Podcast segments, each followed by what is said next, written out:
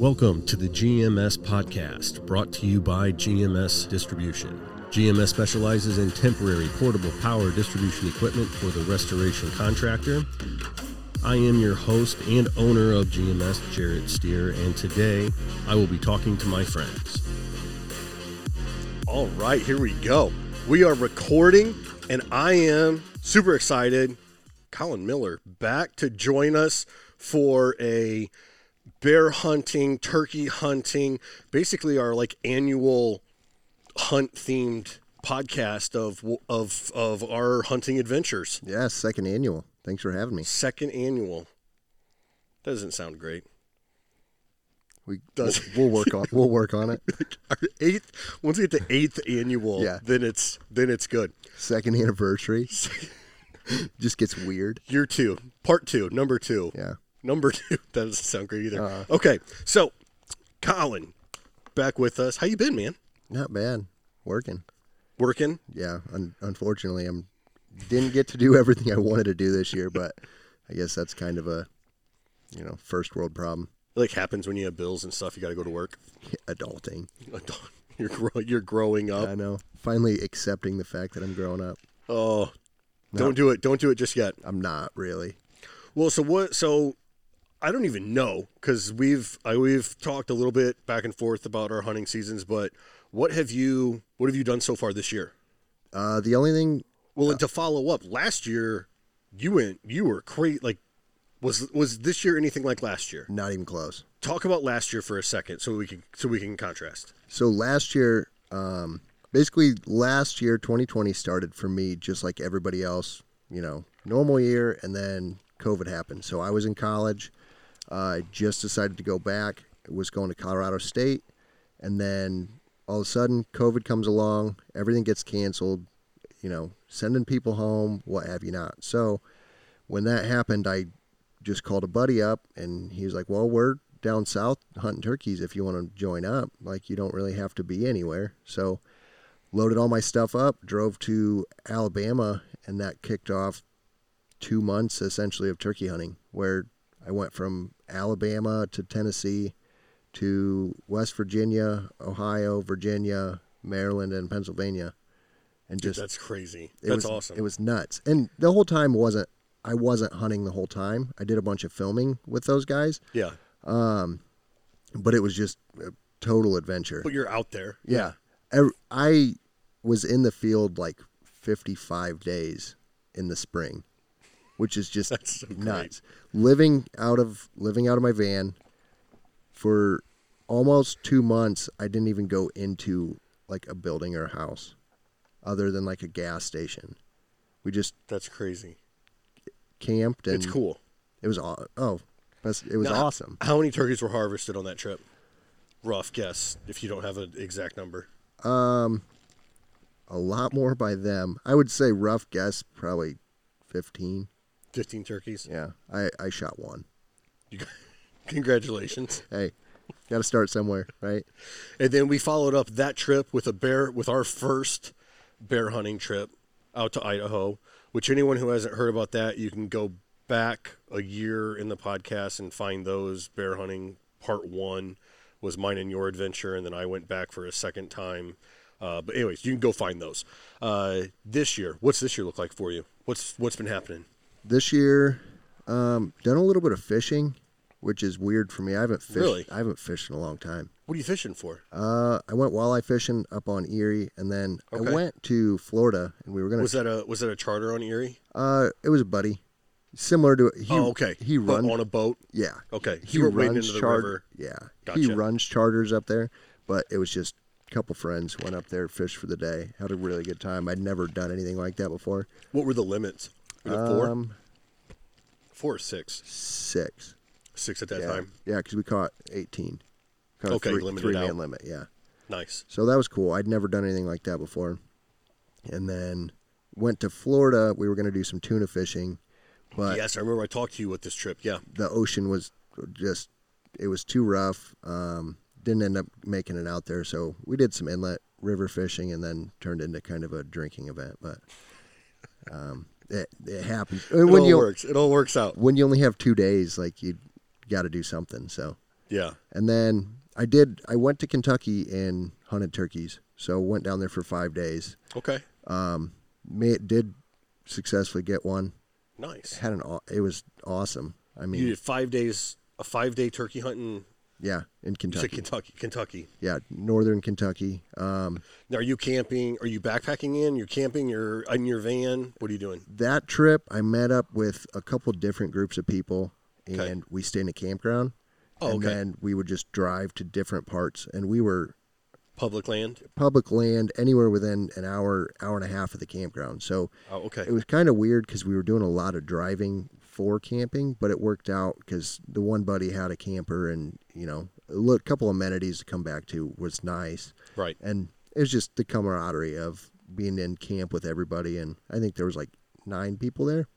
So you guys are kind of like you're you're all at the campground. It's time to go hunting. Everyone disperses. Yeah.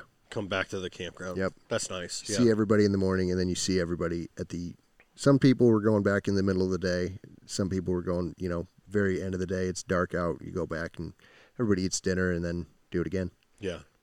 And then you ended up getting how long? Like how many? How how long were you hunting before you? or well, I guess I guess were you, were you hearing a lot? Were you seeing a lot? Were It was- What, what was your trip like? Day one, day two. What was what was your trip like? well day one so i got in at like one in the morning it was super like i left Mm. i actually stopped by here Okay. and then drove it's like six hours so i was in your Stop shop by here, in your, shop. in your shop Okay. so i stopped at your shop it was like 9 p.m and it was a six hour drive after that so it was like two Okay. two or three in the morning by the time i got there i'm like oh i'm not even gonna wake up i'm not was even I gonna here? yeah you were with mitchell and casty were here for some reason Yeah, they were. Yeah, my brother and his Yeah. and his wife came over, and yeah. yeah Okay, I because I, remember because I, was like I was like you're driving tonight. Like I remember that I was like you're driving tonight because it seemed late. I, brought you your sign and lighting for the podcast oh, booth yeah, for the podcast booth Yeah. for the experience that we did in Charleston. yeah i dropped that stuff off That's right. Yep, I remember that now. Yeah, drop that off and then you and then you were out. Yeah. Okay. So you get in at one. yeah i wasn't really wasn't gonna get up the next morning and go right away i was gonna get some sleep Sure. naturally that didn't happen so i got up at five Like it didn't happen because you didn't like you were just up and ready to go, or you had buddies like eh. Colin, get up. a little bit of both. Okay. I mean, it was just like, well, I'm I'm awake now. I might as well go, but wasn't in a big hurry. Did a bunch of driving, found a couple couple birds that were gobbling, and um, it seemed overall really positive. And then a couple people in camp shot one that day. Everything was good. Somebody missed one. Like there was turkeys everywhere. I heard Okay. them. Everybody was hearing them. And then the next day, woke up and went and hunted with two of my good buddies, and ended up shooting one at like 8 a.m. Oh, on your second on your second on day, you're two. Yeah, okay. and it was wild. I mean, Okay, so and so for anybody who's not, and this is kind of me included, because I've I've never hunted turkeys, but um, maybe somebody that doesn't know about turkey hunting. What's what's like take like take us through your morning. Like, are you getting there when it's still dark? What's the terrain look like? Are you looking for any geographical features? How do you get a like? Did, were you calling to them? Did it come in? Well, tell me, go detail about all of it. All right, so with that, there's a couple different ways to hunt turkeys. A lot of people in the Midwest will go, they'll set up decoys in a blind on a field edge, however, but they'll sit still, just kind of scout them. They know where the turkeys are, and then hunt them that way. So they'll just sit in a blind all day. So no calling. They're just kind of relying on the decoy to bring. They'll the do a little in? bit of calling, but Okay. they don't move around. Oh, okay, I got you. Yeah, they're They're, they get in the blind. They sit behind a log or sit, uh, whatever, sit against a tree, and they're there for the day. Yeah, or Gotcha. however long they decide to sit there. So that's how the majority of it's done in the Midwest. The fun way that I've learned to do it. I'm going to cut you off again. That's. Do you have to get out before sunlight? yeah, you want to be there. The turkeys will they sleep in a tree, so, Yep. so they'll fly down pretty much. They yep, they roost in a tree, so they fly down basically right at right at daylight. Okay. Um, so you want to be out there before that. Okay. Now, the way that I've learned through a couple different buddies and just the nature of my whole trip last year is we run and gun them. So basically, you get out there, you pick a spot on. Normally, we're hunting. We're starting on ridge tops, and we're, we're just listening. So when the turkeys gobble in the mornings on the roost, you can hear them. You know where the, the what tree they're in, and we'll just take off and try and get as close as we can. And when they fly down, that's when you call them and kind of follow them. Use the terrain to your advantage to get in front of them Okay. and get close to them. And we don't use decoys. We don't use blinds. It's all on the ground. You just You're listening and then trying to yeah kind of cut them off or yeah very get much close. so. get close to them. It's like spot and stalk, but you normally don't see them until they're on top of you. Hear and stalk. Yeah, listen, listen and move basically. So are you when you're up on the ridges in the morning? Are you are you doing a calling at that point to try to get them a call back, or Yeah. are you just listening for them? Uh, right right before they fly down, they'll normally call on their, their they'll gobble for themselves. Okay. and then if you don't if they don't do that or if they they'll shut up and just get quiet then we'll start to call and we'll we'll work our way around all those ridges and just do different terrain features like if we don't if you don't hear one the way we do it is you just keep moving until you do because somewhere there's a turkey gobbling so i mean there's days that you'll go eight ten miles You just gotta find them. Yep. You just keep going, and every time you're getting ready to pop over one of those ridges into a big basin or into a new terrain feature, you call right before you get to that. And the goal is to get a turkey to gobble and respond to that. So now, what kind of terrain are you guys hunting? I mean, you're, we're talking about before we were talking about like field edges and that kind of thing, but it sounds like you're more in a in a hilly This is like area. heavy timbered, like Appalachia, so mountainous. Um, Okay. a lot of lot of hills, aggressive rocks, ridges. It's not super tall mountains, um, but it's definitely you're using the hills and there's no nothing's flat. Okay. Yeah. Yeah. So you get now. How do you how do you get set up on yours? So you get out there, the sun's coming up, the day you shoot your turkey. How did it how did it come together for you?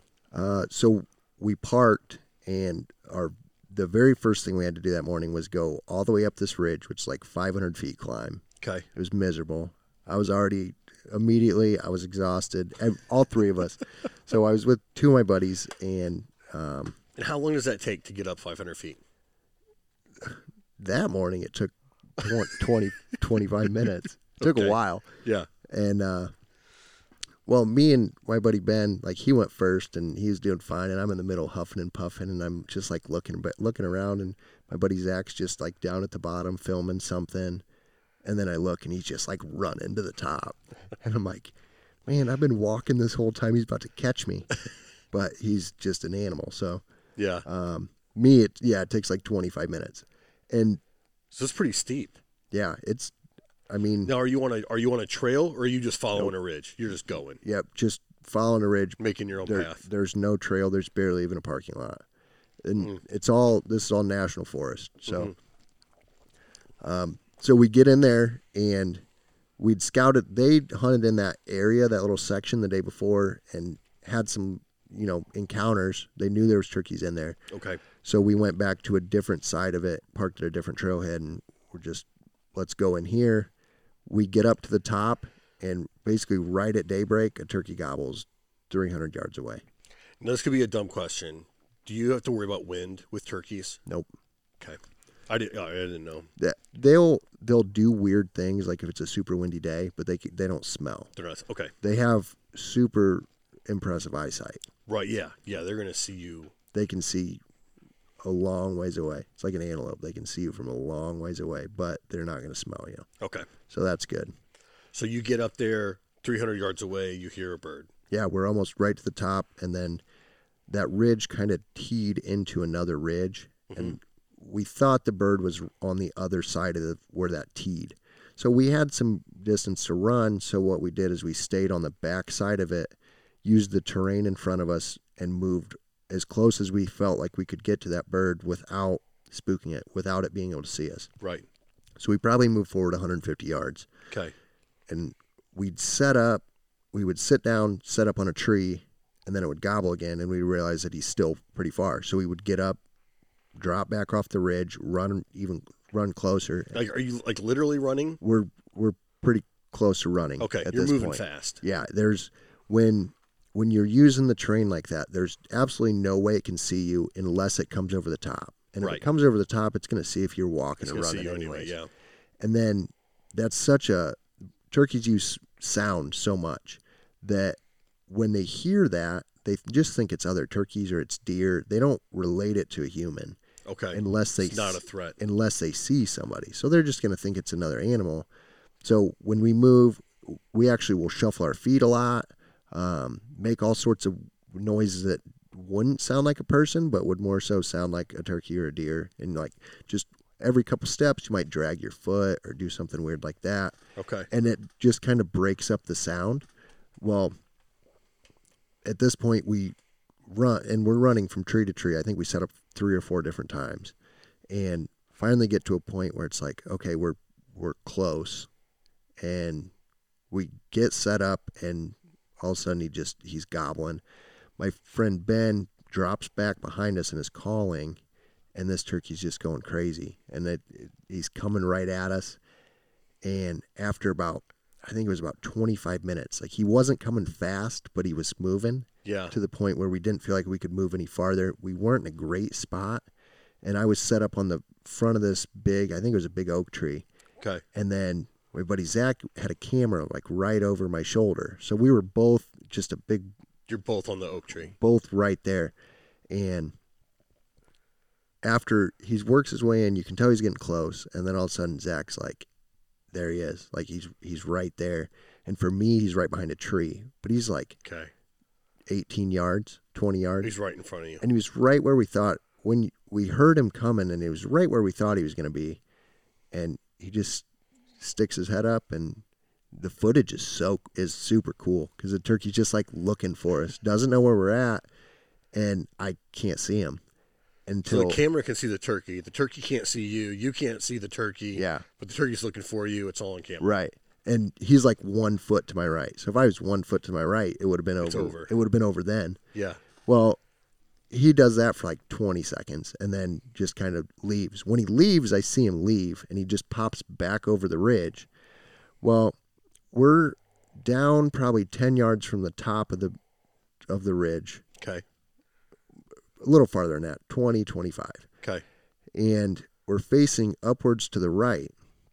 Well, the turkey's moving right to left on the ridge. So as he's going, you can hear him. And I thought, I'm like, well, he's gone. Like, I'm never going to see him again. But my buddy was behind me. So I whispered to Zach, I'm like, hey, Ben might be able to get a shot. See if you can, like, hand signal to him. Yeah. Well, and then all of a sudden the turkey gobbles again after like seven minutes. And he's still close. Okay. And I'm a left handed shooter, which complicates things. And Zach's like, just roll around this tree and get set up in case he pops back up. Well, I rolled as fast as I could around the tree. Well, now I'm not even really on the tree anymore. I'm more laying on my back. And I had to switch my gun from my left hand to my right hand. And it's like cradled in my bicep right here. And I'm just like looking over the top of it like this. And then all of a sudden, here comes this turkey, pops right over the hill at like 21 yards and just starts looking around. And I'm like, You got him on camera? He said, Shoot him. And game over. Got him. Oh, that's cool. But you're in like a most awkward shooting Oh, position. never- never you never practiced that position before? Not like that. and I, I'll attribute the only reason that I was able to make that shot is because I put a red dot on my shotgun. Oh, okay. So it doesn't you don't have to line anything up wherever the dot is. Mm. Yep. That's where it's at. the, whatever wherever that dot is, that's where it's going to hit. And I was so miserable sighting that thing in because if you if you ever shoot a turkey load, Okay. it's the hardest kicking shotgun shell you Oh, can I've heard get. that. Yeah. They hurt. Yeah. Well, it took me like nine shells to sight this thing in. So like I'm, dude, I I felt like a a wimp, man. I had like the the gun case like folded over my shoulder, sighting it in because it after like shot seven, it, I was starting to bruise up. And I'm like, man, I don't even know if I want to do this anymore. Oh. It was just like one after the other. So it, I finally once that happened, I'm like, well, that was worth it. That was worth the bruising and the hundred dollars worth of shotgun shells I just went through. So they're like ten bucks a piece. Are they really that much? They're expensive. I think they're They're not ten dollars. no, they a box of five of them is forty nine dollars. They're ten dollars. Yeah, Oh wow, I went through two boxes just sighting it in. dude. That that reminds me when I was going on my first antelope hunt, and I bought. Uh, I still have it. My Winchester Model 70 300 Win Mag, no muzzle brake, and it's got kind of a pretty light plasticish stock on it. Just factory. just a fa- yeah, factory. And i'm trying you know i'm shooting this thing for the first time sighting it in. And yeah like you get to a point like eight nine ten ten rounds in and it's like i don't even want to pull the trigger again. Like this it hurts. Dude i got i had a big bruise i got bruised up and and it's it, it it's bad because it makes you not really want to you're like i don't even want to do this anymore. Well and i feel like dude like how accurate am i now that i'm like ready to flinch and squint and i'm just tensing up and like how, how really accurate can i be you're not. now that I hate shooting At- this at gun this point, for the twelfth time. yeah at this point it's like all right i'm going to buy a six five. I did, I did a heavy six five, which now I need to, um, which my gun I don't I don't know what it weighs. I think it's fifteen pounds. I think it's it's something ridiculous heavy. way way too heavy it's for a ridiculous. Now I will tell you, like you can sit behind it all day and just it's a 26 inch heavy barrel. It's an oversized stock. The thing is a cannon, and you can shoot it. There's no muzzle brake on it. You can shoot it all day long. Like you don't even feel it, and it once you put it on a target, it doesn't move. Like the thing's too heavy to like. It just it just sits there on it. So it's great. It's great for that. But yeah, to put it on your pack and try carrying it around all day, or try to just swing it around, uh, it, it no, i wouldn't it doesn't even work i don't way. even know if i would want to It doesn't work that way. So I'm looking into. I just saw that Howa came out. So I that six five is a Howa 1500 that I have, and I love it. I absolutely love it. Um, Howa came out with an ultralight carbon fiber barrel, carbon fiber stock, things like four pounds, ten ounces, like something perfect something ridiculous. But yeah, that's what I'm. a third of the pri- of, That's what I'm of the weight of what you have now A third, even a quarter. Yeah, yeah. Well, that's without a scope. I still got to put the scope on it, but still, a third. You're Yeah. you're 100 percent right at a third. So that's uh, I'm eyeing it. I've got my eye on it. maybe Maybe I'll maybe I'll have it. I don't know. I really like the six five. I, I just don't like carrying it, yeah but just need somebody else to carry it for you no one wants to carry that. no No one wants to carry that thing. No, I I've picked it up and I'm like, man, I don't even I don't even want to carry this like Oh, dude, to it's the a- car. It's a can't you can't like freehand shoot it. It's a, No. it's so heavy. Anyway, um gosh now I forget what we were talking about. Oh, we were talking about you sighting in, bruising your shoulder. Yeah. Yeah, that's how we got off on that. So that was your so you're done on your I mean you're you filled your tag on your second day. Maybe another dumb question. Do you have two tags? Yep. In Okay, Kentucky, you get more than one tag, Okay. so you get two tags per person. And I wasn't really worried. I was with a bunch of people. My brother was down there. Um, oh, okay, Cam went. Yeah, so I hunted with my buddies Zach and Ben. We hunted the rest of the day, Okay. and then the next day I went and hunted with two other guys that I just met from New York. And then the day after that, I hunted with my brother. And From so, New York. yeah, I met some buddies from. I met some new guys from New York that were That down came to there. Kentucky. Yeah, Oh, cool. I got a Okay. I got a bunch of the f- bunch of friends now that are in the YouTube game. Like The YouTube hunters. they're yeah, and that's their full time job. So they they just travel. Now, are they to the point where like they have enough viewers or subscribers, like they're getting a paycheck from YouTube? Must be 'Cause that's their, Oh, okay, That's yeah. their full time. I mean, That's what they do. that's all they all these guys do, and they I mean they work their butts off to do it.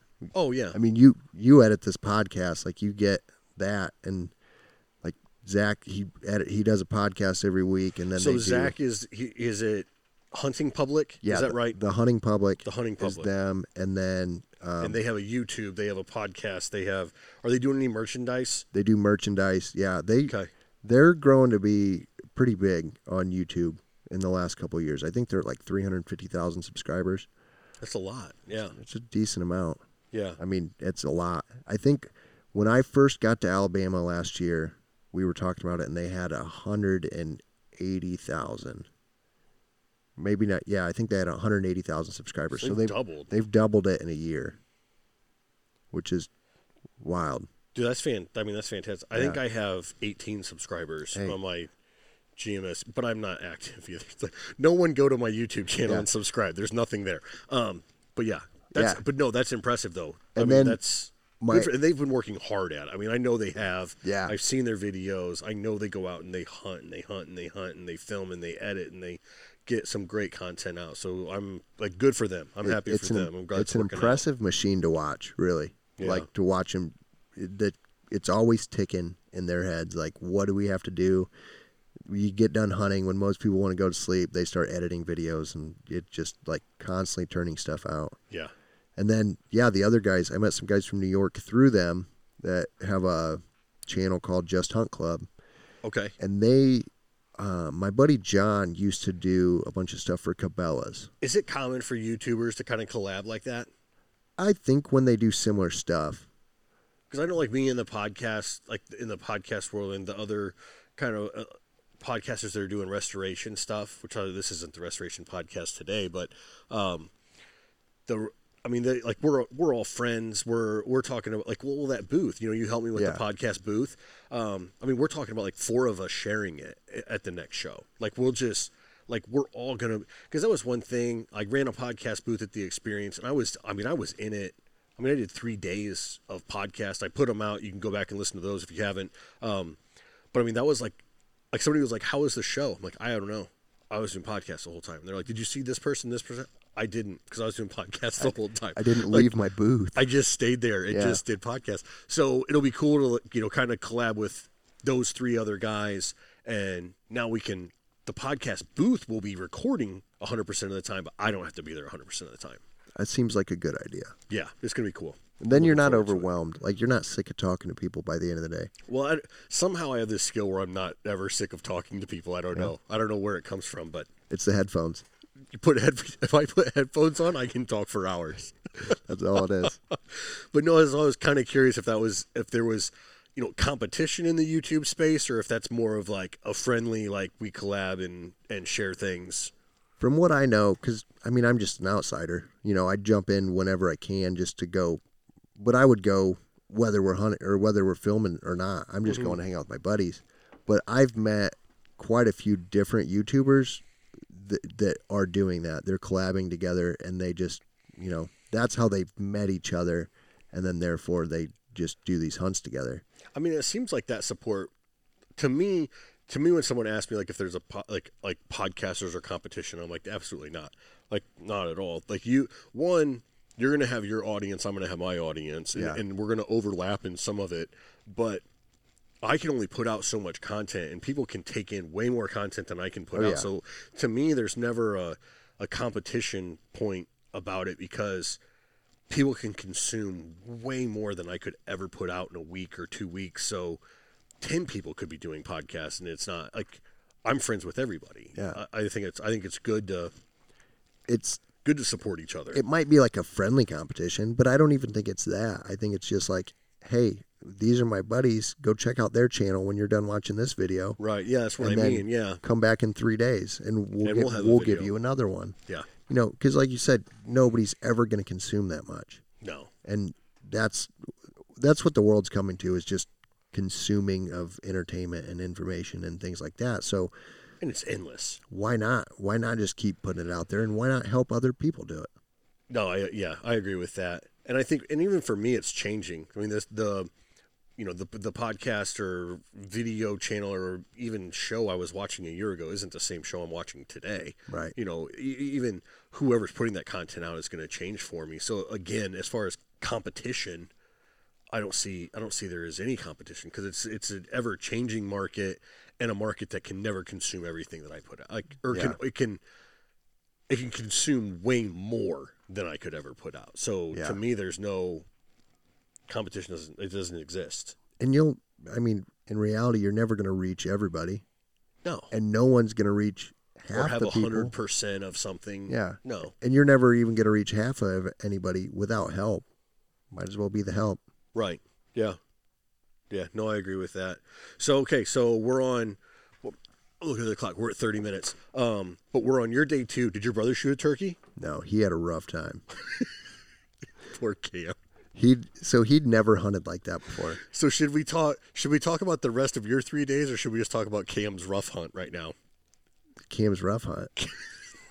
I like I like where this is going. Yeah, He went. I mean, to keep it short and sweet, like he went down there and he took a boat and never had hunted, like never hunted off a boat. We've seen people do it. The idea was cool, but hunt turkeys off a boat. yeah, sounds wild. Okay, I've never I've never heard of it. Is there any legal issues? And I mean, not in Kentucky, but is there legal issues in other states with hunting off of a boat? like you can't shoot deer off of a boat. Well, you're not shooting them off the boat. You're just using the boat as a means of transport to get to Gotcha. like landlocked. You might find a piece of landlocked am- public that Thank you, can for only- clarifying yeah. that. I understand now. I'm like, I'm like, you guys are just shooting turkeys off No. of the boat. Okay, you're using the boat to access Yeah. land that you couldn't access on foot Right. or as easily using the boat. Got it. Yep. And Okay. you can get like there's chunks that that's the only way you can get to them. So Sure. the idea is really solid and I know it works for some people. Didn't work for them. he felt what I understood is they just felt really limited by the boat because since we were traveling, they weren't even really staying at a campground. He could never not take the boat. So he, he didn't they had too much stuff to just leave like if they wanted to hike in, they couldn't really because they couldn't just leave all their stuff in the boat, right? Because out of fear of it getting so stolen. They're so they're constantly they're So- taking. Yeah, they have to take the boat. so instead of like switching up the plan and going and doing something else, they're they're stuck with all of their stuff and always on the water. And they felt like they were only getting into areas eh, where they had to. The other thing about hunting all the water is you're always starting at the bottom, whereas if you Right. if you're in a car, you just drive to the, a high point, right? As high as you can get. Well, you're already 500 You feet have up. more access to the top with a car. Yeah. way more advantage. So they fought that the whole time they were there, and then it never really caught back up. Okay. Yeah, I could see that. And he'd never hunted anything like that before. That was so now only- did he did he like it though? I think he enjoyed it. I think he would go back without the boat. I think he's definitely interested in. That was only the second time he'd ever hunted out of state for anything but waterfowl. So it was a, a big change, but I think he's he's hooked on the idea. Because what did he go? He went with you last year for elk. Is that right? Yeah, he did. Was that his first time? Uh, he hunted with me. He didn't have a tag, and then the so I guess it's his third time. We went to Kansas to hunt turkeys three years ago. Okay.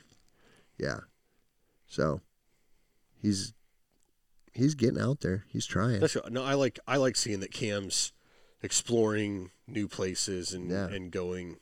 Because we and we hunt waterfowl. We go all, the- all the way to 'cause he's Canada. kind, he's kind of a homebody, He Kind of a little bit. like he might pretend like he's not, but he likes. He's gonna he's gonna be mad when he listens to this. he doesn't listen to this. He might, Cam, if you listen to this, I love you. but uh, no, he's starting to get out of his comfort zone, and that's Yeah. all I try and do. Like all I want. I grew up hunting with my brother. You know, all I want is for him to go do all of these things with me. Well, and like we're kind of poking fun at Cam, but at the same time, like you're going to hear my Idaho bear story this year, and it's like a terrible, just. That's so, why I'm so, here. So, spoiler alert: I did not shoot a bear. So, if you are waiting for this podcast for me to tell you about some awesome encounter I had, um, it never happened. So you can just turn it off now. Uh, but yeah, I mean, that's. But but to me though, that's. I mean, it's part of the adventure.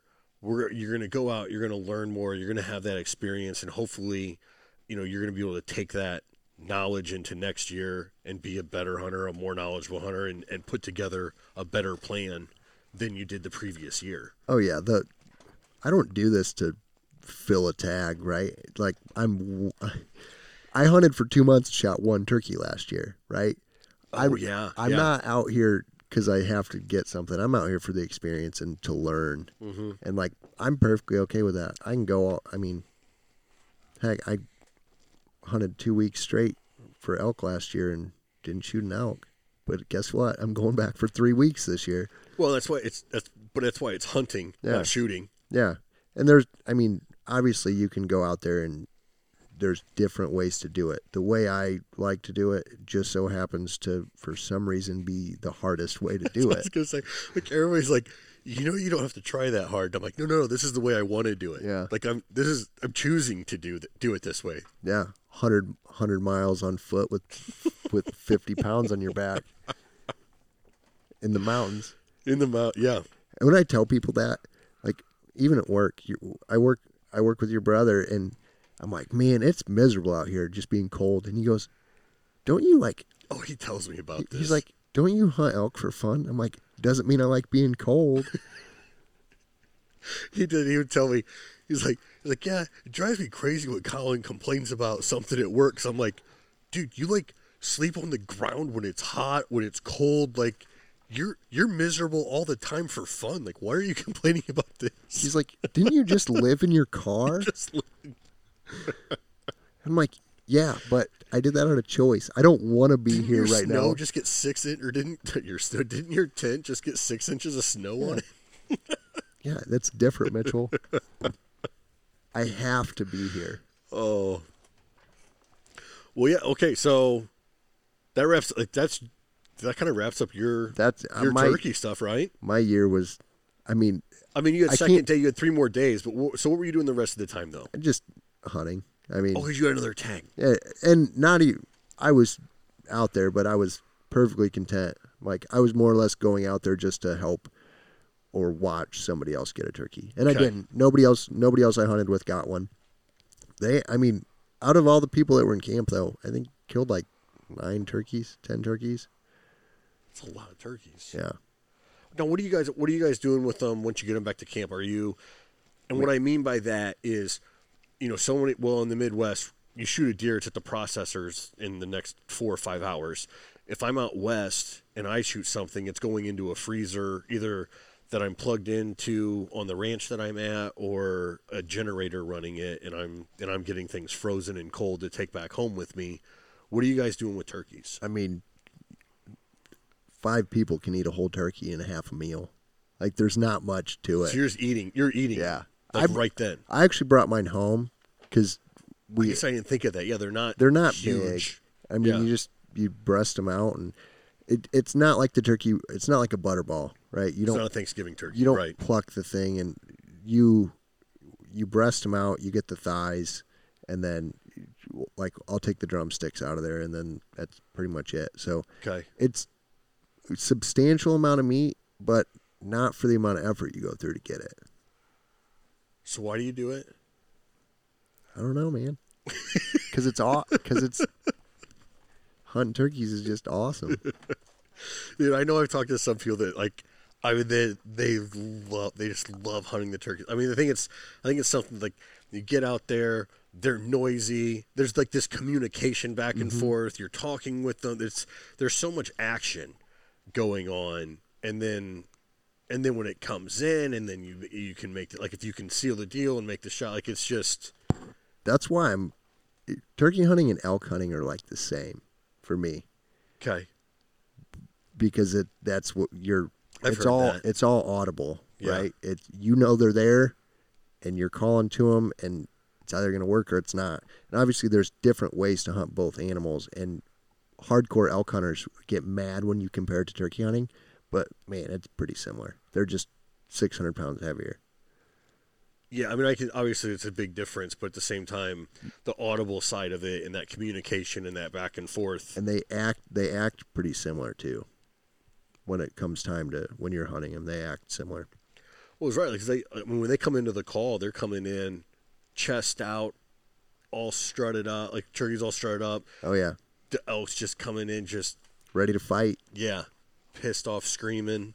yeah and that's it's just fun it's fun in that aspect of like the other part about it is when you're when you're successful it's because you did everything right like you're not you're not sitting in a, It's like a real sense of accomplishment with it. Yeah, you're not sitting in a, a deer stand and just like eating a candy bar and reading a book, and you look down and there's a big whitetail there. Like, don't get me wrong, hunting whitetail is also difficult, but it's different. It's different. It's different for me, and I don't. I'm not a patient person. the biggest whitetail I ever had came down the trail. I thought it was going to come down. Was standing in the shooting lane. I thought it, I wanted it to be standing in. The only thing is, I thought it was going to do it not at noon when I was propped up in my stand eating a sandwich. That was the only thing I wasn't prepared for. Dude, I was, I mean, I had feet propped up. I'm relaxing. I got a sandwich in my mouth and I hear this crunch to my right. And I look over and he's just standing there. Doesn't that make you sick? Oh, my bow's like on a tree up over my shoulder. There's no way. There's no way I'm getting it done. And he's right there. He's right there, right where I thought he was going to be. Almost got it. I, I I had an almost like that, except I was way more ready, drawn back on an elk, exactly where I wanted him to be at 30 yards. Yeah. And all I had to do was take one step to the right, and I froze, and I didn't take that step to the right, and never got a shot. It was At, and hindsight's 2020. I didn't know I had to take this Oh, right. step to the right until after he was gone. it's all good. And you're like, And I'm like, oh, wait, if I'm I. like, all I had to do was take one step to the right. And I thought about it, but I'm like, you'll never get away with it. It's like, why not? All I had to do was step and shoot. Instead, I just watched, and it was it was a big elk. It was a big bull. so you learned from that. That was on. That was on day two. No, it might have been day three, but that was early in the trip too. And then after that, it's like, let's go. Oh, Let's hear. I got- are you got- ready to get into a bear hunt? I gotta hear it. I don't even know what I would call a bear hunt. It was like a Kids hiking day. miserable hiking experience. Um, but okay, so I did some I did some e scouting. We were in Idaho last year, first first time ever in Idaho. That terrain is miserable, and we choose to hunt. I will say, like I choose to hunt a very difficult unit, Yeah. Um, but I like it. I, I, I don't. I, it's special to me. I like it there, and I'll and I'll keep trying it. So this year, uh, e scouted it. I found some uh, dirt bike trails, dirt bike only, hiking and dirt bike only that go back. So I'm like, this this is gonna be good because I'm gonna get away from the people in ATVs and and there's no roads and so I like that part of it. Now last year when we were there, there was water everywhere. Yeah. I mean everywhere, like to a point where There's still snow on the ground. there was a lot of snow, but like I was it on OnX and I just stopped marking it. I'm like, there's water whenever we want it. This year, it's a lot hotter than last year. I didn't completely, I didn't put it all together yet. Like I'm just still like, I just got to get to Idaho. I already have my my plan all mapped out. Like we're good. And my uncle went with me this year, which is very cool. Uh, got to spend some time with him. But so the first day, we have a a, a two mile hike, 2,000 foot climb. That's aggressive. I underestimated that aggressive hike It's a lot. first. Um, and then the other thing I underestimated, well, it took, it took us twice as long as I thought it would. So I completely screwed, it- screwed that up. And then no water. Up there. no water. So, with those two things combined, the first day we get there, and I wanted to, you know, I wanted to get to, and we didn't even get to the base. Where I wanted to set up base camp was another uh, three miles past the top. Okay, but it's flat. It's a it's a ridge. It's flat. Once so you're like, up we're there. gonna yeah, once we get up there, we're gonna cruise.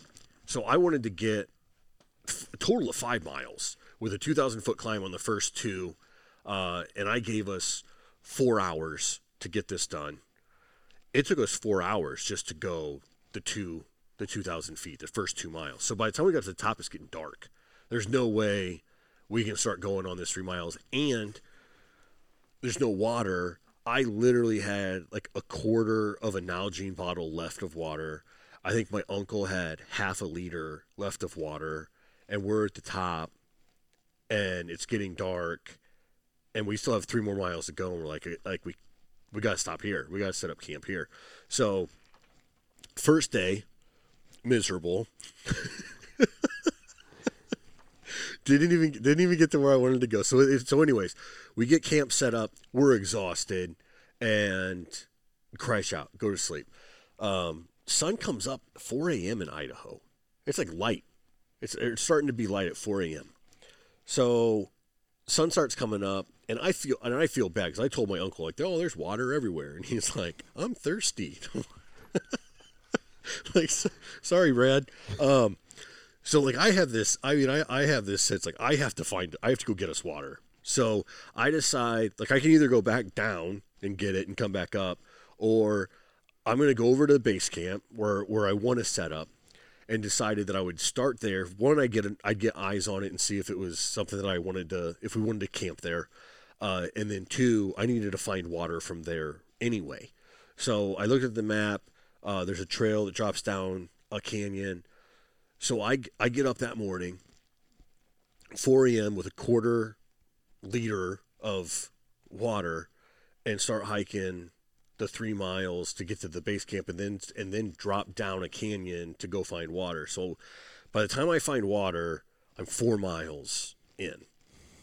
And I, dude, I didn't drink anything. Like I was like, I'm not even drinking this until I find water. So I, I did that four mile hike right in the beginning of the day. So second day, first day we already killed ourselves. Second day, it's not even 9 a.m. yet, and I'm already four miles and now I'm filling up. I'm filling up my four liter bladder. I'm filling up a two liter bladder. I'm filling up two Nalgene bottles. Like I, I fill up everything. I got a four mile hike back to get to my uncle. So on the way back, we got radios, but they only work about a mile and a half. Once you get past a mile and a half, it doesn't really work. So once I got to a mile and a half, I could get on the radio. I was like, "I'm bringing back water. Make coffee. Like, like you're good." Because I knew he was conserving it, right? Yeah. So I'm like, like I'm bringing it back. Go ahead and make it. Um, so yeah, by the time I get back to him, I think it's like eleven o'clock in the morning. I got eight miles already. Like we just, and now we're now we're ready to get started. Now let's day. start the day. Now let's start the day. I'm and I didn't. I'm ex- when I got back to camp, I took a 20 minute nap. I was like, I just gotta, I just gotta rest for a little bit. Um, now a couple cool things on that on that hike out. One, I got some really cool pictures of the sun coming up and everything in Idaho.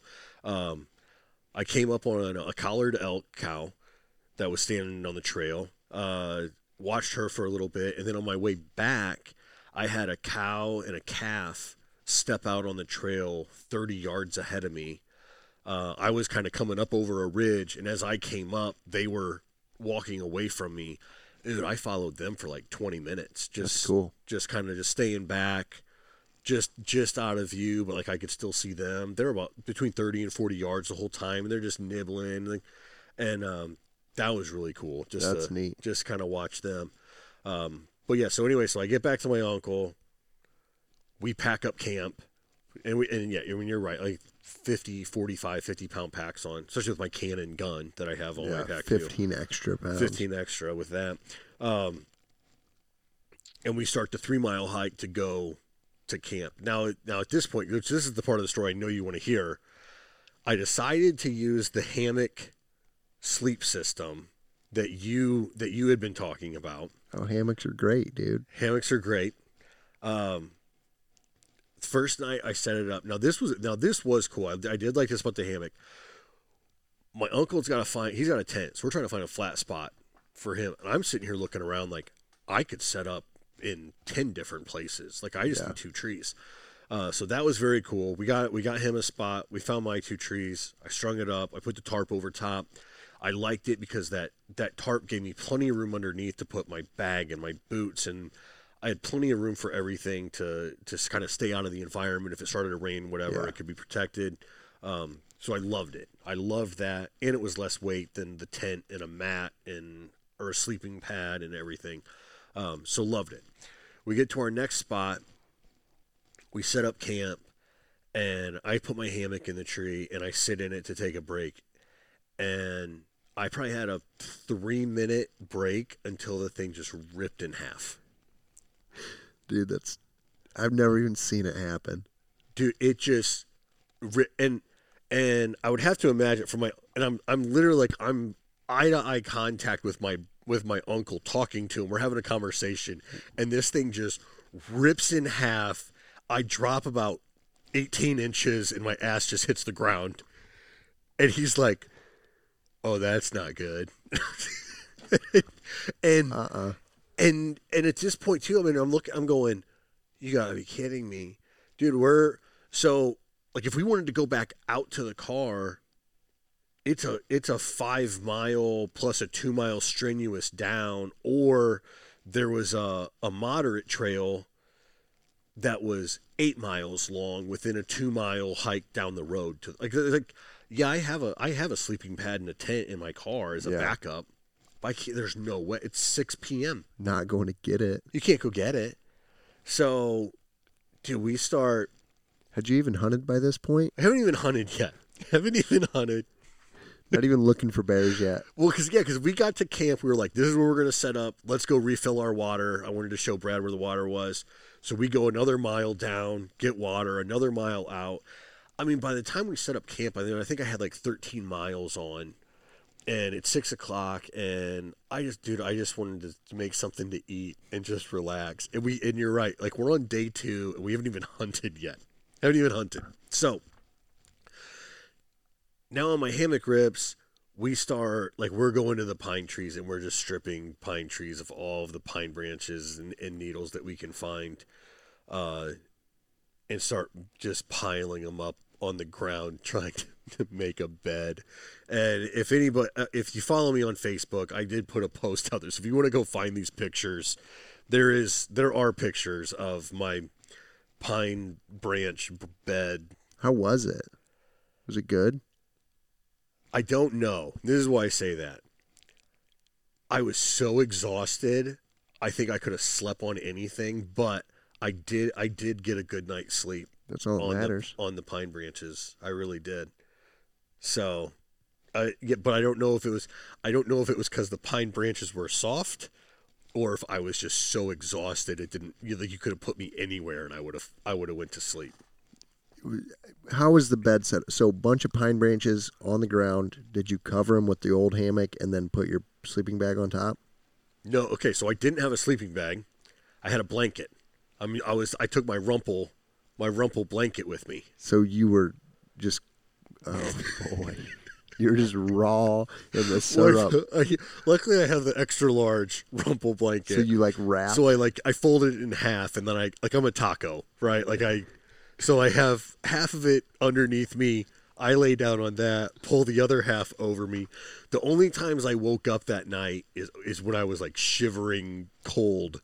That was the only times that I woke up in the middle of the night. Other than that, I slept really good. But yeah, that was again. Go on Facebook and you can see my my pine branch Rumpl blanket sleep system. sticky and itchy. It smelled really good. Oh yeah, I bet it was like It was it's like taking a bath in essential oils, man. it was out it was outstanding. It's like Irish Spring. Right when your Right. mom cleans the house with Pine-Sol. So that was so that was that. So that we're so then we're thinking, well, and, it, and it's hot. I mean, it gets like 85 degrees during the day now, which is it's abnormal for that time of year. Usually it's 70 degrees. Yeah. Now it's 85.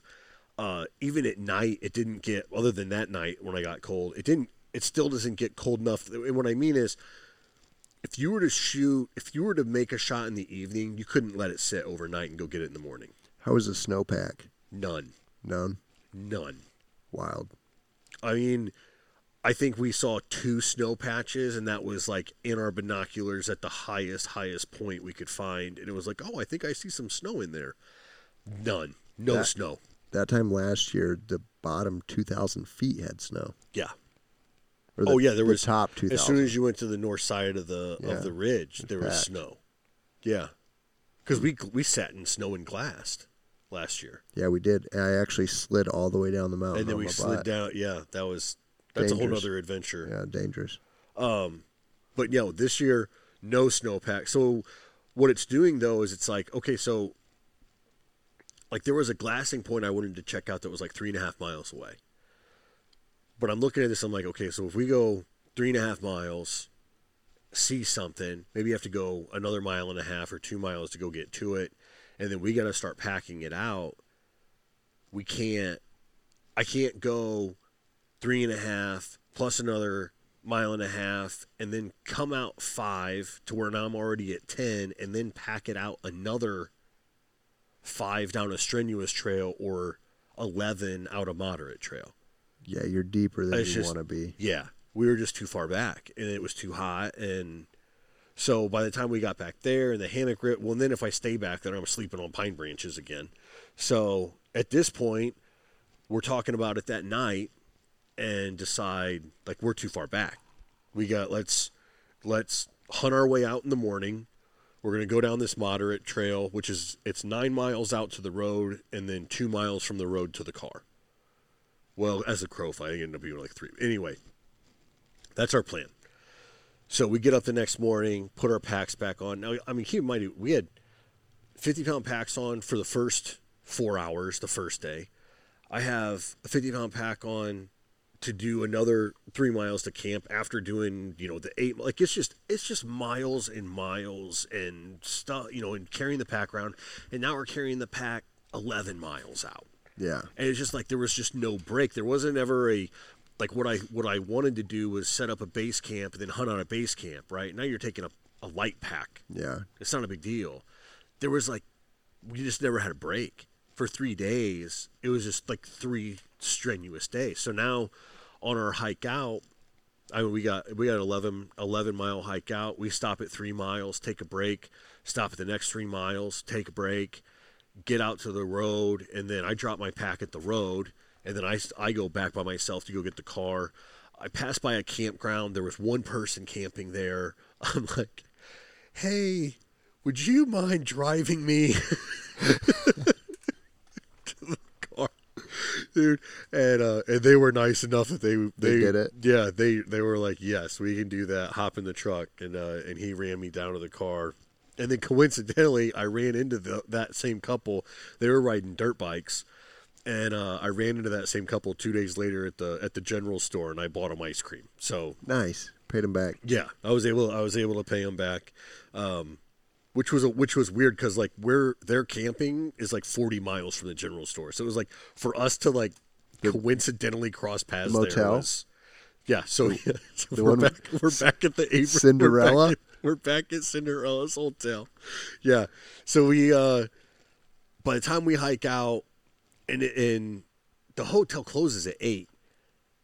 I don't get I don't get to the car until like it was like seven forty, and we got a forty minute drive back. Yeah, but you know she keeps the doors open. So so no, it worked out. Like we got there, and yeah, I was able to. They were they were still in the restaurant. Restaurant was closed, but they were finishing up in there, and it was I found yeah it was Cinderella. I found Cinderella, and I was like, hey, you wouldn't happen to have a room available, would you? And dude, at that point, like I was I get exhausted. My uncle's exhausted. Like we are we're both we're just like we we just went to bed and just needed to recover, and it was it was really good. Um, so then, so what's that? So day three, wait, one, two, day three we hike out. Now we're on day four, but we're at the hotel. Um, day four we decide we're we're scouting out of the car. We're gonna go look. There was another. Well, if you remember last year, uh, I ran into a, a ranger that was checking wolf traps, and he Yeah. was like, "Hey, if you don't see anything over here, go check this creek." Um, that's what we did. So Okay. we jumped in the car and went and, and just kind of drove around and scouted. Um, went down some abandoned logging roads that there's no way we should have ever went down, but we did anyway. And you know, trees falling across them. We get out. We like we pushed three different trees out of the way.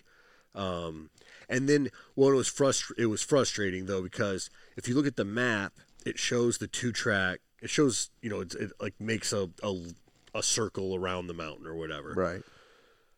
Well, so we go down, and there's a point where like it just dead ends into a line of trees, and then about 50 feet up is the other two track that takes off.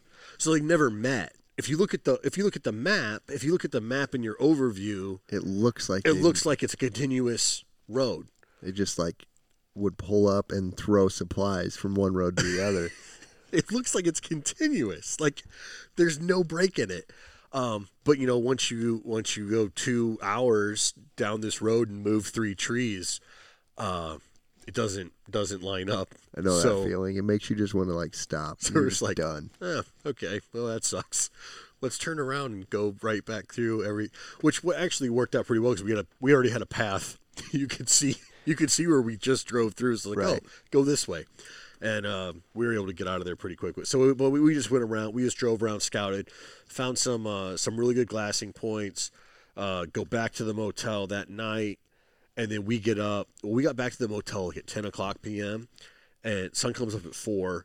We had an hour drive to the glassing point, so it's like, do the math. Okay, let's get up at two thirty. And so we decided like we're just gonna sl- like we slept like three hours. Like we we got back to the the hotel or motel, had a couple beers, had dinner, and then went to bed. Slept three three and a half hours. We're back up, and we get out to that glassing point, and we sat there. It was it was a great spot, great spot. I mean, you would think you're gonna see everything. We saw one deer and one elk, and we were there for four or five hours glassing and didn't it was just like are you kidding? Like nothing. Um and then uh, we were and we weren't really seeing anything in the evenings either because it, it just got i mean 85 degrees. I i just i don't see maybe i'm wrong but a black bear with a big fur coat i don't think stands out in the sun when it's 85 degrees. Probably, probably pretty nocturnal at that point. yeah. So we definitely just timed the trip completely wrong. We were late this year. we were late. Yeah, last year we were early. Yeah. Got stuck in snow. This year we're getting sunburnt and and we're way late going into it. So that was our day 4 and then our last day was day 5 and uh we couldn't we couldn't with it with the weather being the way it was we couldn't figure out like how we could put together a plan and harvest an animal without it like it, there just wasn't Right. enough time the conditions weren't right it just so we decided we're just gonna sl- and at this point like we just put in a long day on three and a half hours of sleep so we're like just sleep in tomorrow no alarms and our last day there we slept in and then uh, just kind of drove around my, my uncle brad likes he likes to take pictures and likes to see and this is his first so he's from arizona Okay. first time to idaho um, Oh, he loved it. Oh, he, oh, he loved it. Yeah, he absolutely loved it. And and uh, so that last day, we just kind of drove around. We went back to where me and you hunted last year because I knew that I kind of knew that area. Yeah. So we drove that and uh, and then just went to some, you know, followed some water, found some sightseeing stuff, Right. and and took some pictures. Did some did just did some sightseeing that day, and then back to sleep. Next morning, we were up, got breakfast, and headed home. So that was Lessons learned. lessons. Yeah, lessons learned for sure. So are you done with done with bears for the year? That's the only trip you can do. That's it. Yeah, because Bears there is out July first. That was Oh. the only, you know, and that was I think next year too.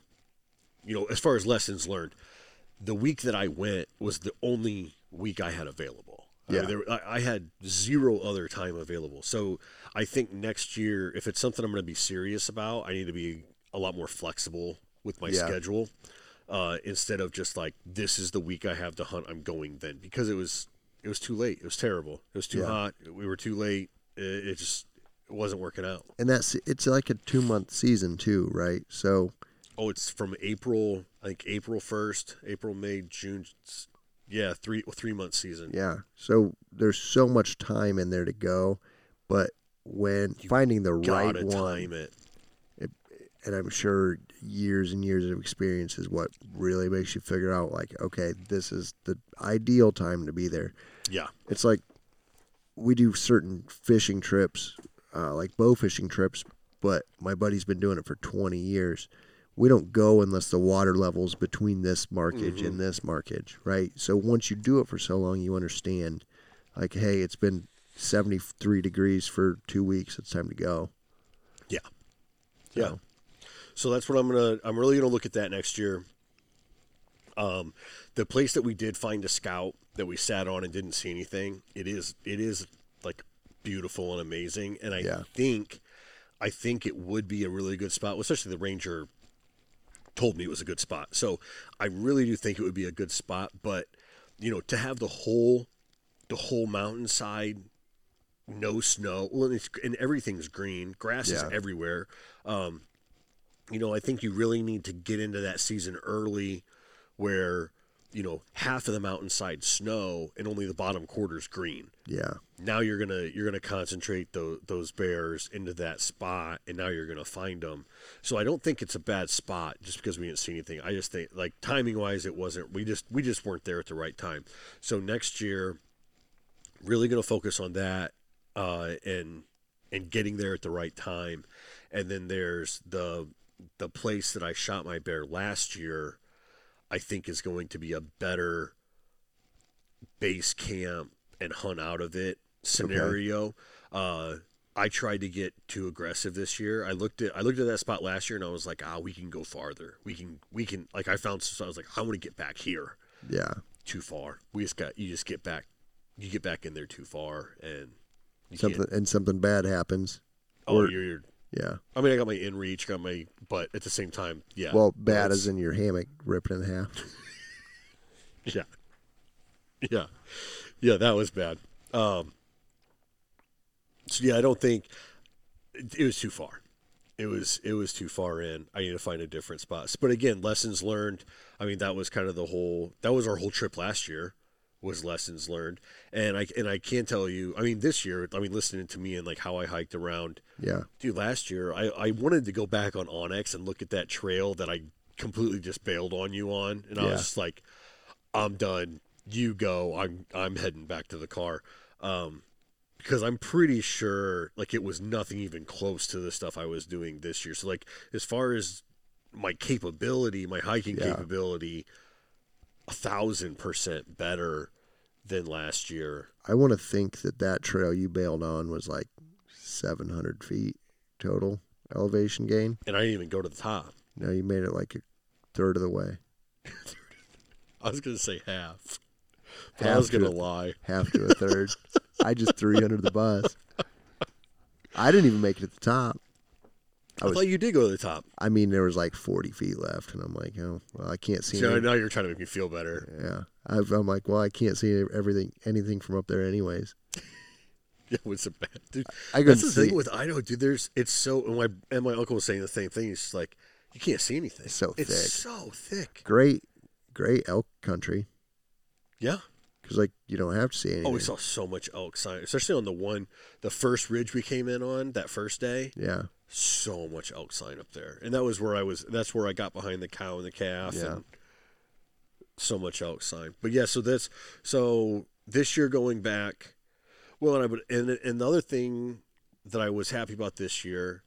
So last year, when me and you were together, we just ended up at the motel every single night because we kept getting. Our plan was just it just our plan turned into let's just go back to the motel later, and our plan. Our plan went to shit like Yeah. every single day. it wasn't great.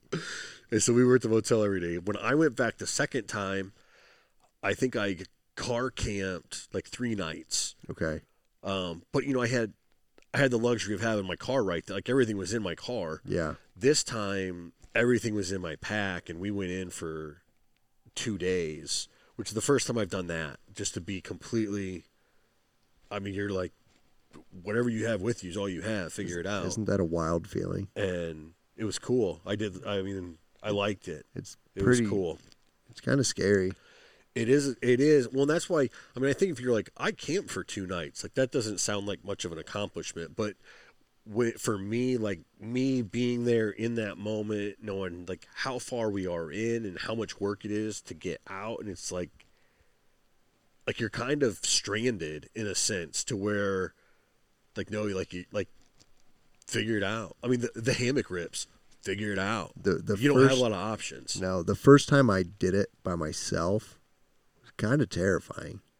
Sure. Be I was like four four miles in. Oh, I think I was like four years old. I was No, like, holy shit. This was two years ago, and I went in by myself like four miles in, yeah. And then woke, went in no snow. Woke up to eight inches of snow on the ground. I remember that. Yeah, you showed me all the pictures. And, Absolutely terrifying. I mean, it's cool, but at the same time, it's like but it really tests you. test your mind. It's like, all right, My figure bo- it out. your body's fine. It's your mental. It's all mental out there. I don't know. My legs were pretty tired. My it. I had to talk. But I- no, there's definitely. I've got to talk myself into it. Like, dude, you're gonna be all right. Like, you know what you're doing. You're, like, you know, Well, and you shot how a to do deer it back there that trip. yeah. I was. I did eight miles the day I shot the deer. I think I was like four miles in the snow. in the snow. Yeah, that's a big. That's a big difference. I actually almost shot an elk in that same exact on that same mountain, like really close to where I shot that deer. Oh, with- really? With cam, yeah. I was drawn back on an elk. I just never got a shot. Huh? It's a good spot. I guess. And it was like day five. Me and Cam hadn't seen a single. We didn't even see sign of an elk on this trip. Oh. First time he'd ever even like been elk hunting. Thought about it. Five days in, we walked a lot. It was miserable. One day it took us five hours to walk like two miles through deadfall trees, like miserable Dude, that's terrible. Yeah. and snow and all it was just everything was against us and then day five still we didn't even see as much as a deer like it was bad and i'm like all right let's go Maybe this isn't a good spot. no this and then i was like all right let's go try this spot Yeah. i said i this is where i shot my deer last year it's we'll just walk in there for the day and see what we see and he's like whatever just in just in a bad he was at this point he's in really good spirits until like day four right and then day five he's just in a bad mood Yeah. we slept in that He day hit his limit. It we didn't done. we didn't even we didn't go in there until like 9 in the morning and i'm just like all right let's do this and he's like whatever Yeah. and I would just I just went and he was like following me like mopey, right? Didn't even want to be there. And he's like he's like He doesn't listen to this. It's fine. he's like, Why are we going this far? And I'm like, dude, I just want to get to this ridge.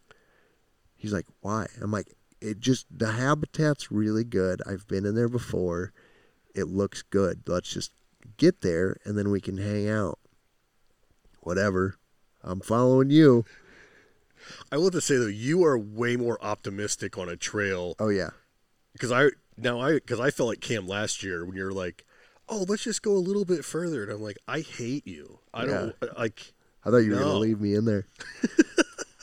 but uh yeah, so I'm like, let's just it's like two more miles. Let's just get here Just two more and then we'll talk about it. So we get there and I one of us was using the bathroom. I think I was, and then Cam just goes, There's an elk up there. I'm like, see? I knew I knew it would happen at some point in time. And then it was like, there's another one. There's another Oh, what it was is he was he was pooping back behind me and I looked and I just saw and I look through my binoculars and I could just see an elk up on the horizon, like on top of this. It was super cool on this mountain. Yeah. I'm like, camp, camp. Like, so he comes up there. He's like cresting. yeah. Nice. Yeah. And then it's just like, boom, boom, boom. there they are. There's like 30 of them. Just crested this mountain. And he's like, what do we do? And I'm like, I don't know. and they were coming down. We were in this, they were, we, there's a, a mountain, more like a big ridge. We were in the mountain in a little basin. Yeah. And we're on the top side of this basin, and there's a meadow between us. Well, all of a sudden, they're just like coming from everywhere, and they move so fast. And I'm like, they're coming down in this meadow. And I like worked around and got set up on the edge of this meadow. Well, the, all of these elk came and bedded down at like 80 yards in front of where I'm set up at the edge of this pine tree. And there's just a bull like pushing them around. Like he'd be here and then he'd be over to your right and like everywhere. And at one point in time, I got drawn back. Like I saw, I knew he was pushing cows, Yeah. And I look to my right at this hole that I ranged, and then I just see a cow like run through it, and I'm like, oh, that's that's my sign. So I draw my bow back, and here, then here comes horns, and he, but he just never stopped Oh. walked right through it and i'm like let down and he keeps going and it never and then we dropped back and tried to call and get in front of him, and we never saw him again until the next day. When that had to be exciting though. oh, it was awesome. Now Yeah. Cam now Cam's a whole new person, right? so then the next day, we're all excited. We saw all these elk. We went from zero elk to thirty Zero- elk. yeah. and there was W- there- inside 100 yards. yeah, and there was two bulls in there, like super cool. And then I'm like, well, let's just go back in there the next day. And he's like, gets negative again. He's like, well, I agree. Let's go back to the same area, but let's not go to the same spot. They're going to be like, you know, they're going to be far away from there. And I'm like, yeah, but I don't really know where to start. I'm like, that's where I know there's elk. We might as well start, Start there. there. Yeah. So we walk in there, same exact thing, opposite scenario. I'm pooping on like the same, on like the same. We were within 30 yards where we were the day before when we saw the elk, Same thing. and I walk up and Cam goes, "No shit." He's like, "There's an elk up there, same ridge, just." We see all of them again. They didn't, but the problem the second day Did you see any other hunters back there? we found a dead bull. Oh, really? hmm We found a dead bull that somebody had shot, but, Did- but didn't and, recover and it. never found it. Yeah. Um, no, we didn't see any hunters that. Tra- it was like a Tuesday. Okay. There was probably it, Okay, there was a yeah. bunch of sign in the parking lot, like people had been in there, but probably the weekend before. Gotcha. Um, and so we tried to make a move, anticipating those elk to do the same exact thing they did the day before, because they already they were doing what they did Right. before, and they moved off another direction, and we never saw them again. Oh, okay. But he, even the second day, he was like, "Why are we going to go all the way back in there?" It was like four miles, right? He's like, "Why are we going to go all the way back in there? They're not going to be there. They were there yesterday. Why would they be there today? They can move, they can move twenty miles in a day if they want to." And I'm like, "You're right, but maybe." I think And they were there. I don't know. To me, to me, it just makes sense that if you're comfortable somewhere, you're going to stay there. Yeah, if they're not getting pushed out of I there, mean, you're not going to get well. Especially, I know. I, I, mean, I heard one guy talking about. You know, it's like, you know, this was a mule deer hunt, but he was saying, you know, if, if you blow a deer out of the out of the canyon, like it's gone. And he's like, mm. he was that's that's like that deer's bedroom. That's so home. like you're gonna say that like he got spooked, so he's going to abandon everything that he knows and trusts his entire to life. go to a brand new Yeah. place that he knows nothing about, and he's just gonna start there because that's comfortable. No, Like, he'll be he'll come back. He'll be back. It might be a couple days, but Yeah, he'll, be come, back. He'll come back. Eh, Anyway. Oh, I do want to add. Uh, so there's a little red red mark on my knee. After I got done putting my pine bed together, I laid my blanket down on it, and I kneeled down to start uh, brushing out wrinkles. Where I'm setting up my bed, I'm making my bed. Yeah. You want to make sure it's stung in the stung by a bee in the knee as I'm making my out of your bed. dude. It was just like what. It's a good like- thing you're not allergic to bees. Well, I wasn't allergic to bees, but the thing hurt. I haven't stung by a bee in a long time. It hurt really bad. No thanks, man. That's it's still red. Yeah, like yeah, it needs to heal up. I actually But, still uh, have. That's from a tick in Kentucky at the beginning of. Well, I had a tick and yeah. Anyway, we got mine out though. Yeah. No, no, that's that mark. It's almost gone, but that was the beginning of May.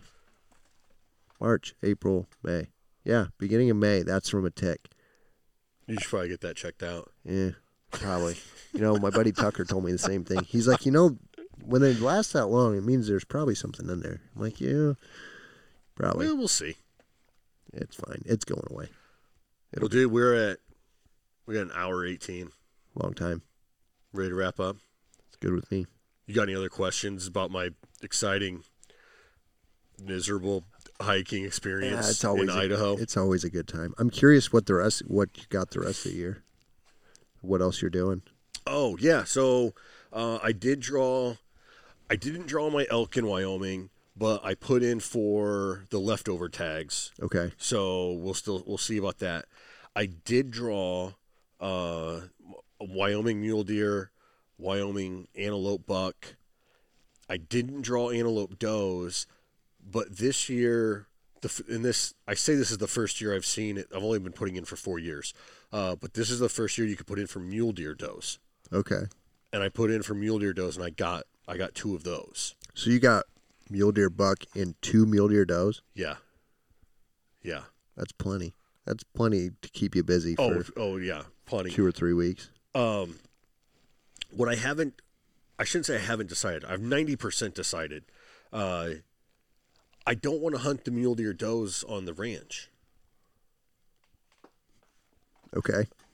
I think that I think that I'd rather. I don't want to. I don't want to diminish the herd on the ranch. Like unless the rancher tells me, like, no, there's too many deer He here, might, and he might want that. and he might, and I'll ask him. But uh, otherwise, I think I'm gonna. And I started looking in that unit for some larger public land spots. I think I'm gonna go off the ranch and go try to fill those tags somewhere else. not not the worst idea. I mean, in worst case scenario, you'll go explore for two days and Oh yeah. come back. Well, and if I and if I don't fill them, I don't feel like it's Right. it's fine. Um, but yeah, that's that's really the only. Super excited to get the mule deer buck and antelope buck. That's Yeah. that's awesome. Oh, and uh, I was out at the ranch. Actually, I went on a whole nother scouting trip. We don't have time to talk about. it. I'll tell. I can tell you about it later. But um, went on a whole nother scouting trip for a, a different unit in Wyoming That we talked about. That we talked about. Yeah, because I get every once in a while I'll get somebody that's like, "Oh, I want to I want to go with you." You know, you're like you're like, "Oh, I could come to Wyoming." But I can't take anybody to the ranch. Right. So I need somewhere else. And so I did. I, I found a different unit that's a pretty easy draw, and I went and scouted there. I'll tell you this long story short, I found an amazing spot. Um, it was, because you know how, you, I mean, trying to get access to public, almost, there's so many, it's like almost impossible sometimes. I ended up, there's, uh, there's an abandoned bridge that goes over a river. So you could cross the river and get into it that way. At, at the time I'm scouting, I don't have a way to cross the river. But I ended up I ended up going and getting a ladder and I went and, I went and bought a telescoping ladder, which is kind of a funny story too. Well- in Wyoming, you're out in the middle of nowhere. Yeah. I had to drive like 30 minutes just to get service so I could start searching my phone to find a ladder. Then I found one that was an hour and 15 minutes away at a Harbor Freight. So I'm driving there and I'm checking out at the Harbor Freight. You- you'll love this because you know my dad. But I'm checking out of the Harbor Freight and she's like, Are you uh, a, a member? And I was like, No, I don't think so. And she's like, Well, if you have your phone number, we can check.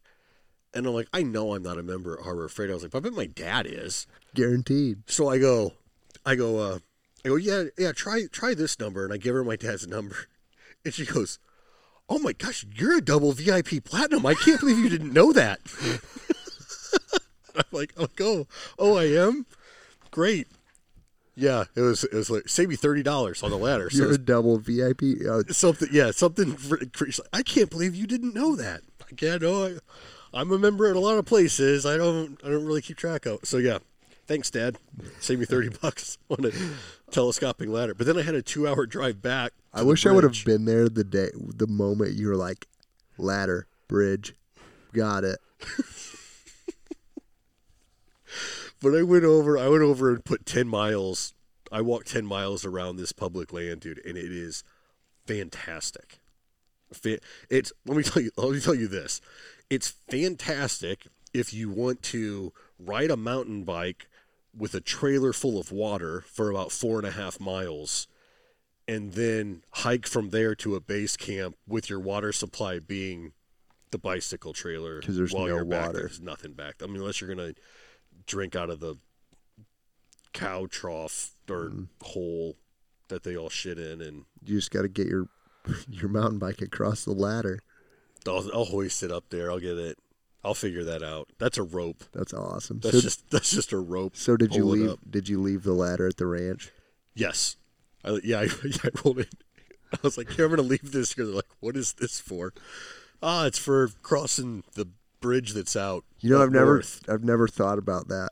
Like, there's no reason why I don't carry one because there's a bunch of creeks that I've that I've crossed in my hunting. Like, for example, the one day in out like the first day in Alabama, we had to cross this creek. Well, it's only like ten or twelve foot wide, Yeah. but we crossed it at three in the morning. It's cold. It's fifty degrees out here. So we get we we're in our Well, dude, underwear. and when you're crossing it, Well, you guys, you guys just crossed it, crossed We- in your underwear, Yeah, we just strip down to your, strip down to your underwear, and just go. cross, and then put your clothes back on on the other side. Okay, yeah. But it's like it's cold. It's miserable. Man, got a ladder. You just flip. I know it's probably like a little giant type ladder, right? It was te- it's telescopic. So the thing, is, dude, it's only Oh, two I feet know what those and things it's just look like. It just it just extends out 15 feet, Seems which kind of which kind of sucks. It was like 24 feet to the top of the bridge, so I had to do some scaling once I got to the top Oh, of the so ladder. you didn't lay it down horizontally. You The climbed bridge? to the top of the bridge, So yeah, so like kind of like a the- suspension bridge. the ramp, the ramp that goes from like the road to the top of the bridge. gotcha. That was like completely wiped out. so you got to the top of the bridge, walked across, Walked and then laddered back down the other side. The, the other side wasn't dug out, so you Okay. just the other side was intact. So you just walk across it. But yeah, the first side, Okay. the first side was like you walk up to the side of this bridge, and it's like 20, 24 feet to the top of it. Okay. See, I thought you were laying this ladder down across the creek. That may have been a better idea. Now that you say it, I mean, that's where I that's where my head's at. Is use one of those things like a walking plank. yeah, that ha- may have been a, that may have been better. I'm gonna put one of these in the van. It's a good idea. It's not bad. I'm glad we're talking. Yeah. innovative. we're telling telling the whole world all these great ideas about access. Listen to the GMS podcast once a year for your latest hunting The most tips. ridiculous ideas that Most when I ridiculous. when I tell my hunting buddies that we're gonna need a ladder to get across the we creek, need a ladder. they're gonna tell me I need to quit drinking. Like you need to quit hanging out with that GMS podcast guy. Yeah, He's full of bad ideas. that's a good Hey, one. it worked. It worked. I got up there and I saw mule deer and I saw antelope and um but yeah, but that's one of the like we were talking though, like that's that's a spot where if somebody wanted to go, I'd be like, Cool, put in put in for a draw Yeah. there. I can meet you there and we can do something. But it's gonna be it's still gonna be I mean, it's it's a mount like you could walk it too. It's flat. It's a four and a half flat back, but it's an old road. Okay. The road's in pretty decent shape. Like you could just mountain bike the whole thing, Hmm. and then you could take as much water as you want. That'd be awesome. And if you got anything that to get to get it out, Yeah. a lot easier too. Cool. Yeah. All right, man. Anything else I think that covers it. that covers our our spring 2021? Yeah. Till Well, thanks for the thanks for the second annual hunting podcast. next year. It's gonna be a trilogy. Really, I'm really looking forward to the third annual hunting podcast. I don't think it, it. It's got. It'll have a flow to it by four or five. Next year we're gonna have. Four or five in five years, we're gonna have. Yeah, it's gonna be great. It's gonna be great in five years. Oh yeah. Stay tuned. You guys were here first. Stay tuned. All right, that'll do it for us. We are broadcasting right here out of the GMS Shop Studios in Fort Wayne, Indiana. Colin, good talking to you, bud. You too.